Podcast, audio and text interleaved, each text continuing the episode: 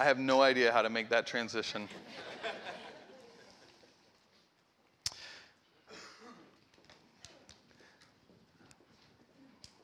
I have the greatest job in the whole world. Seriously. I have the greatest job in the whole world.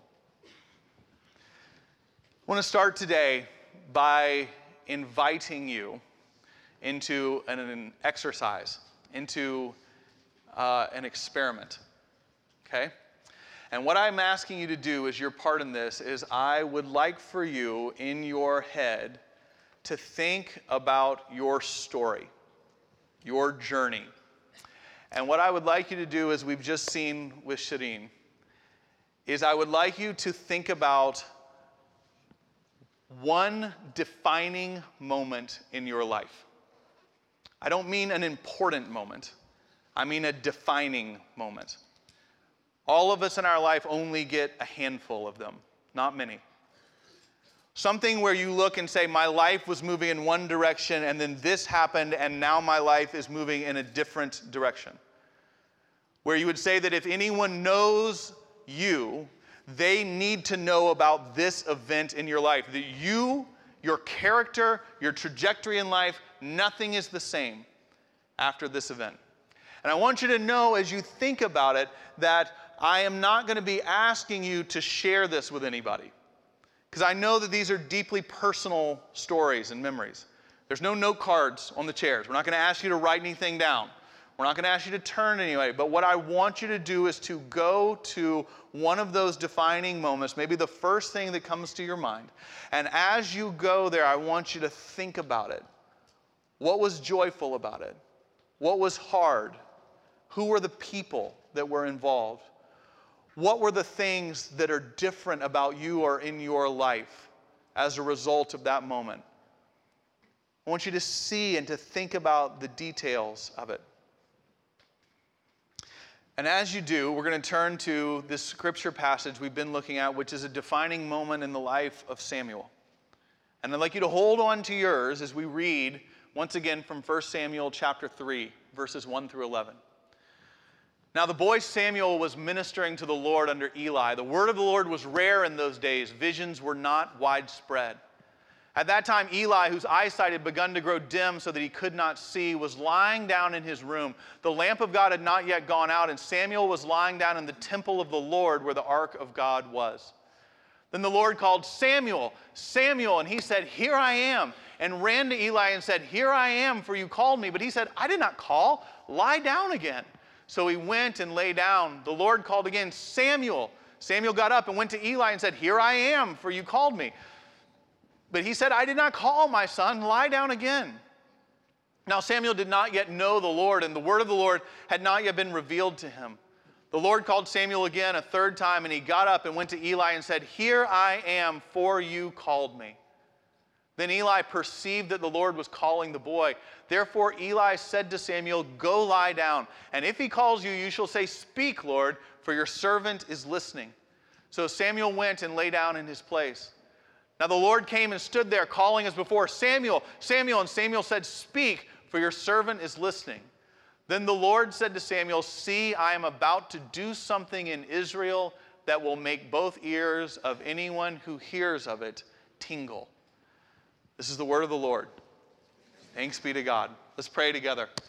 Lord, we ask that no matter who we are or how we walk in here, doubts, what opinions, what thoughts, what dreams, what hopes, that we would meet you today and that we would hear your gospel, your good news, and it would change us forever. We pray this in the powerful name of Jesus. Amen. So, as a recap, we're in a teaching series entitled Growing Smaller. And what we've done the first three weeks is we've kind of taken this idea for this series and said that we live at a time in human history where we are moving fast all the time. We are a unique generation and that we have more options for life and for entertainment than really any generation that's ever come before in history. Through technology, we're tied in with each other all the time. We're tied in with world events all the time. We're tied in with pundits who tell us what's going on and who to blame and what you should do as a result. We are tied in with our families, through text, through uh, social media, through Instagram. We're uh, tied in with uh, all kinds of things at work. It's like we're never really turned off because we can always have someone get in touch with us at any point. Our children and our grandchildren can sign up for all kinds of different activities. We can go on vacations all around the world. We can sign up and, and make certain that no one's missing any uh, after school activities. We can be busy all the time. Studies show we are busier and busier and busier all the time, constantly doing stuff.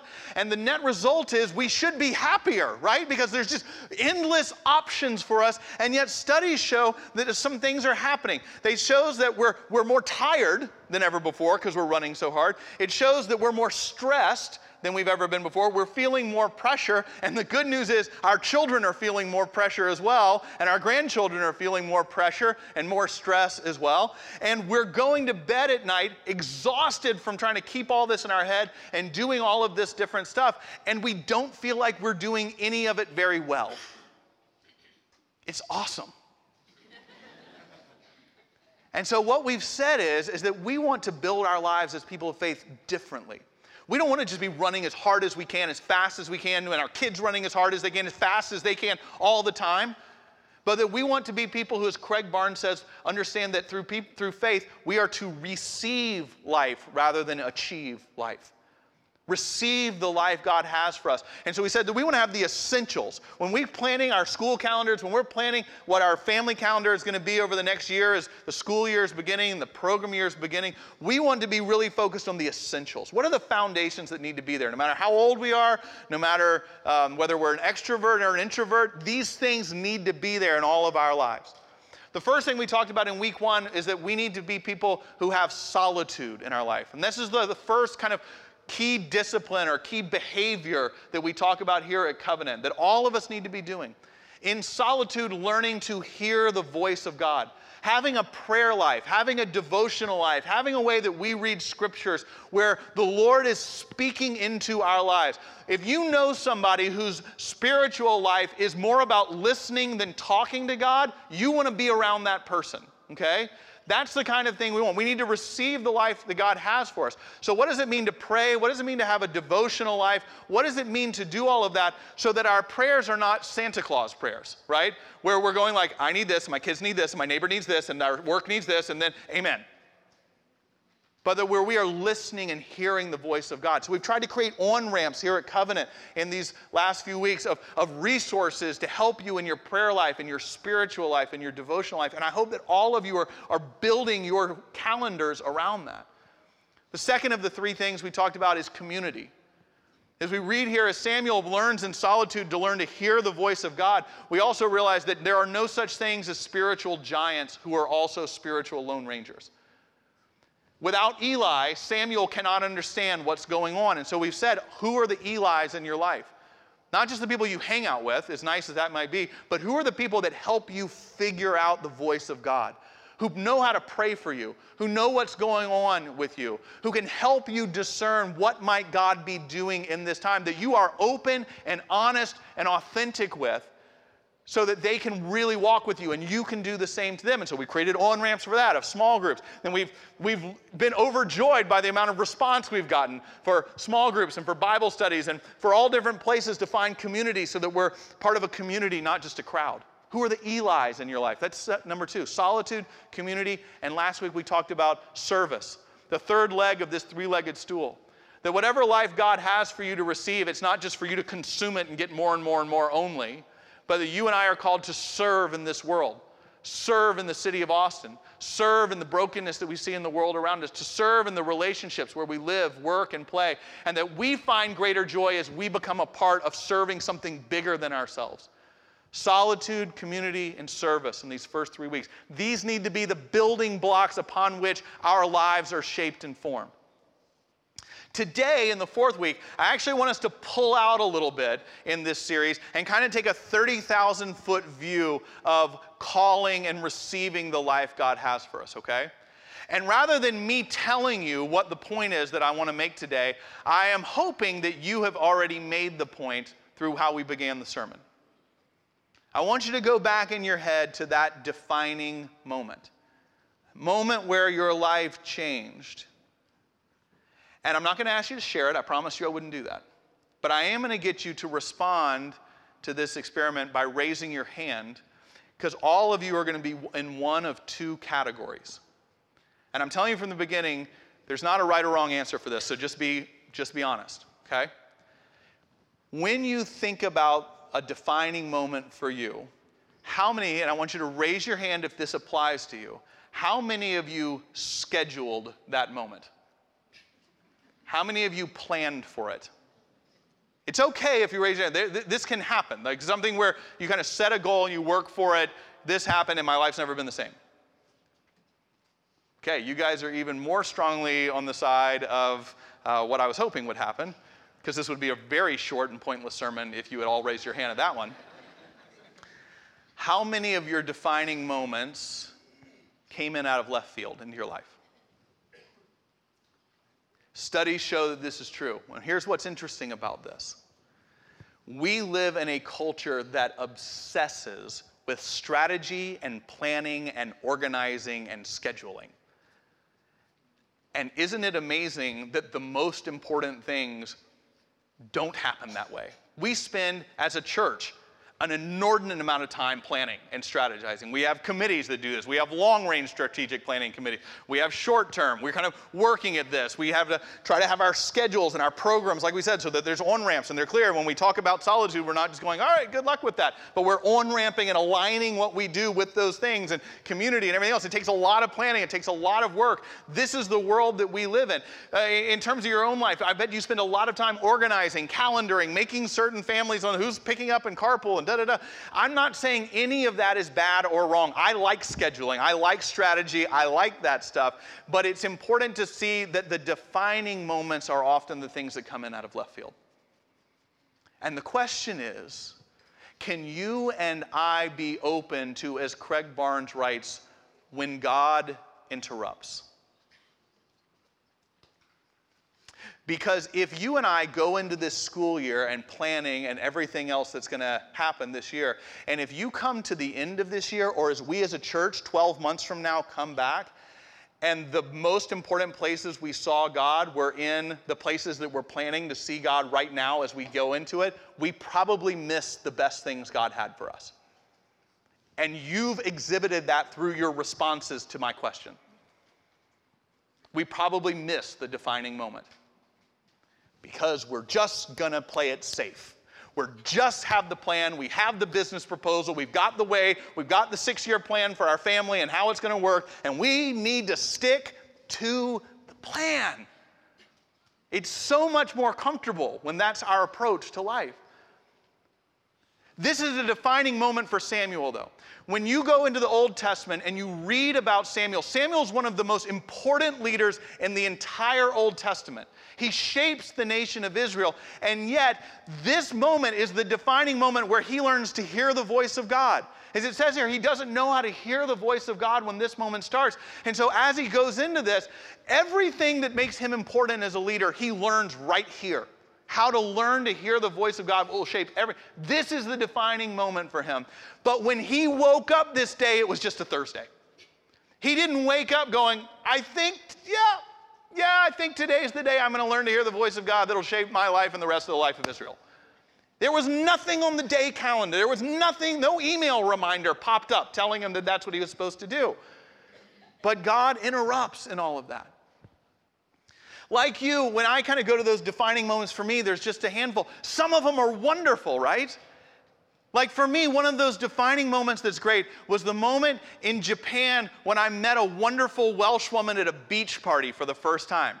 And now we've been married for almost 21 years. You can't know my life without knowing that story. But I didn't wake up that morning in rural Japan going, I think I'm going to marry a British woman and get married. That didn't happen, right? I didn't plan for that, but you can't understand my life without it. In the same way, there are things that I bet are defining moments for you that are breathtakingly painful.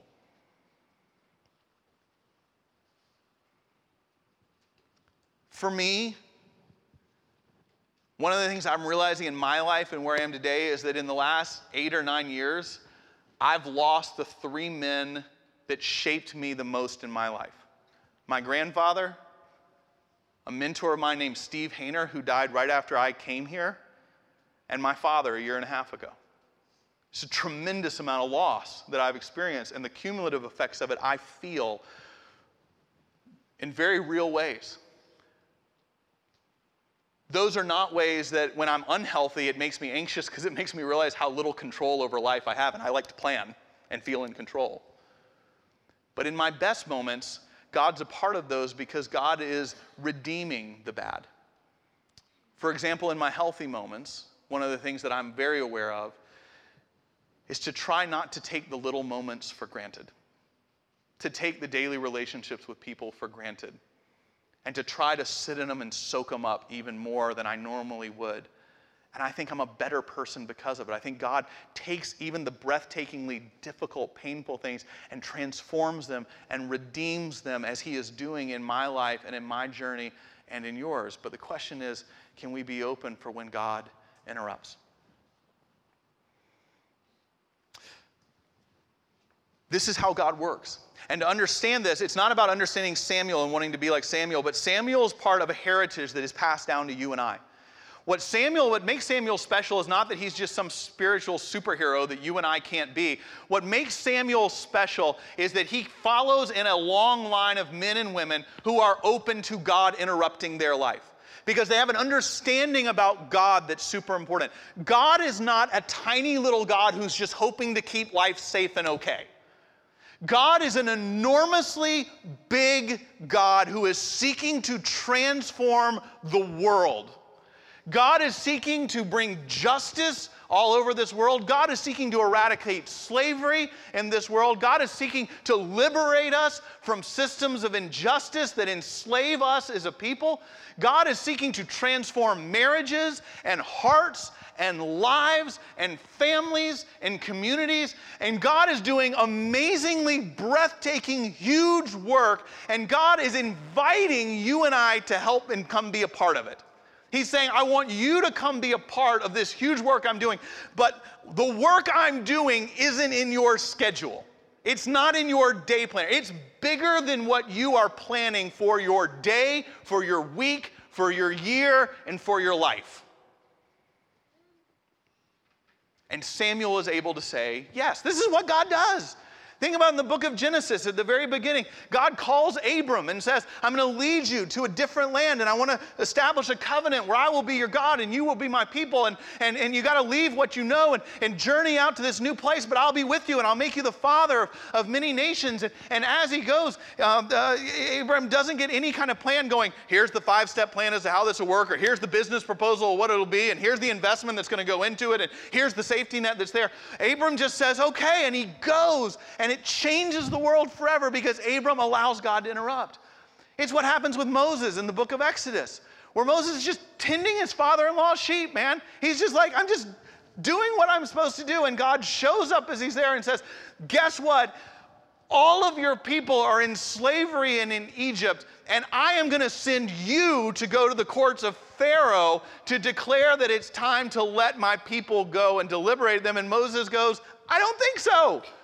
I don't have the resume. I'm not the person. There is somebody better than me. And God goes, No, it is you. And Moses, in the end, is able to go, Okay. And yes, it might have messed up his family's spring break plans when he went and did it.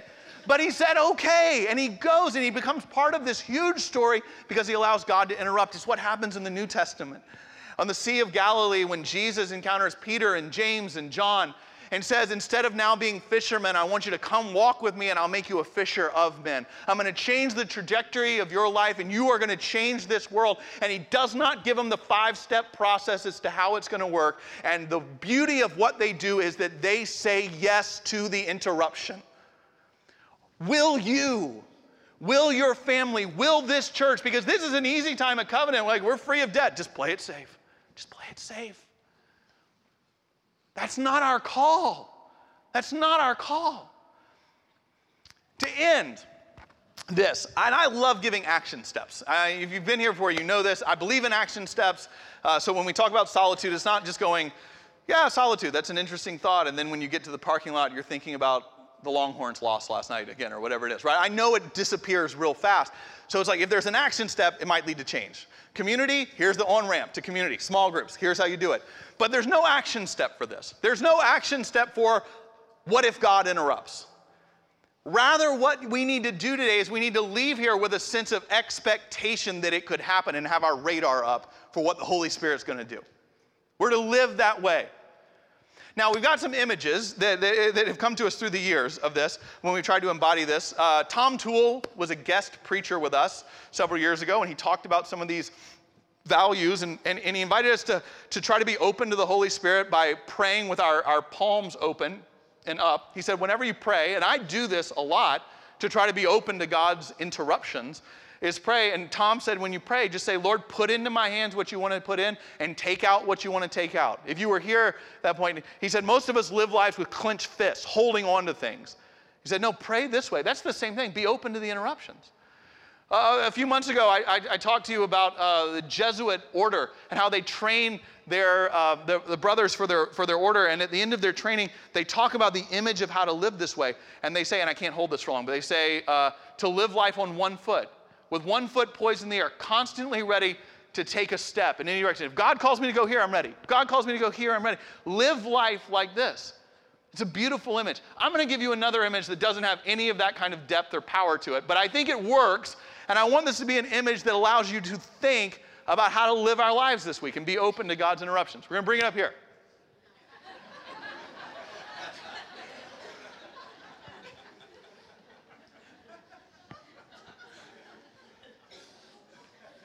It's one of my favorite images I've ever seen in my life for so many reasons. This has been floating around online. If you're in the Lamplighters Bible study, our parish associate uh, use this as an example of the Holy Spirit, but, but this is great. Um, this is a kid at the top of a roller coaster, ready to take a plunge on a ride. You should feel that way in your life. I'm being, I'm being serious. Our church should feel this way.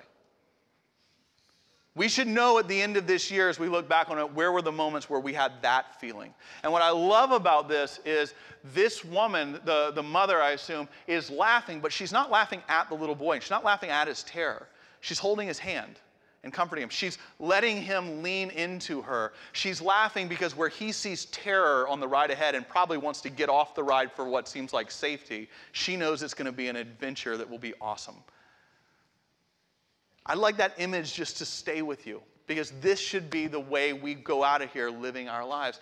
And the last thing I want to give you is not just an image, but I want to close with a prayer. It's a prayer that I'm going to be praying for you, and I hope you'll pray for me, and that we will pray together for this church. The prayer comes, and we'll just keep this up here as we close, because the prayer is a prayer that I think embodies this message uh, from the image. This comes from a pastor named Erwin McManus. Erwin McManus writes about his son going to summer camp for the first time ever. And as you know, when you have a child going away for the first time, no matter when it is, the child feels like that when you're dropping them off, but you also feel that way and you're trying to be calm, right? And he talks about their, he, and his wife dropping their son off at, at summer camp. And he uh, spent a week there. He said, every day we were looking online, trying to see photos. We were praying for him every day, wondering what was going on. We picked him up six days later. And as we picked him up, he, he came and he ran to us and he was like, he, he was just talking nonstop. Like, he loved it. He was telling them all that he did. He introduced him to friends. He introduced him to counselors. They said we got him home. He was talking in the car the whole way. He just seemed to have a great time. We opened his foot locker when we got home. It smelled like a swamp. And he goes, that, he must have had a good time for like whatever made that smell must have been a lot of fun. And his son was just going on and on. But when he, he went to time to go to bed that night, he, he took his son into his room, uh, kind of like Samuel here um, with Eli, is that a few minutes later, after putting him to bed and telling him good night, his son came out of the room. And he kept talking about it. And They said, Why are you out? You need to go back to bed. Erwin McManus takes his son back to bed and, and lays him down, and he's about to leave again and turn off the light. His son says, Dad, will you keep the light on. And will you sleep in my room tonight? And Erwin McManus said, Why? What's going on? Well, it turned out that on the last night of camp, they had told ghost stories. and his son didn't want to sleep by himself. And Erwin McManus looked at his son and said, Well, before I sleep in here tonight with the lights on, what if, what if we pray together about this? Said, What do you think we should pray for? And his son said, Dad, just if you're going to pray for something, pray that I'll be safe, that God will keep me safe tonight as I sleep. And Erwin McManus said that as a parent, he heard that and he understood the desire to pray for that. But he said then Erwin McManus looked at his son and saw that the only reason he wanted that was because his son was scared. And that not that safety is bad, but that sometimes we can want that because it's just pure fear motivating us. And he said, The words and the most frequent command in the scriptures came into my mind, which is, Do not be afraid. And so he looked at his son and said, What if we pray a different prayer? What if we pray instead that you will be brave? What if we pray that you will be courageous? What if we pray that you will be dangerous? So that if there are any bad things in this room, they will go running from you because you are so strong and so brave and so courageous and so dangerous to the bad things because God made it that way. And his son said, Okay, dad, but if you pray for that, make me really, really, really dangerous. you see the difference in those two prayers? My prayer for our congregation this year is that we will sit at the top of the ride and that we will pray to be brave. We will pray to be strong. We will pray to be courageous. We will pray to be dangerous so that this city is never the same because God placed some people here in Austin, Texas who stood for something. Amen? Amen. Amen. Let's pray. Lord, we ask that you would be with us, lead us, and guide us. Be our vision as we stride forward from this place. We lift this prayer up in the name of Jesus. Amen.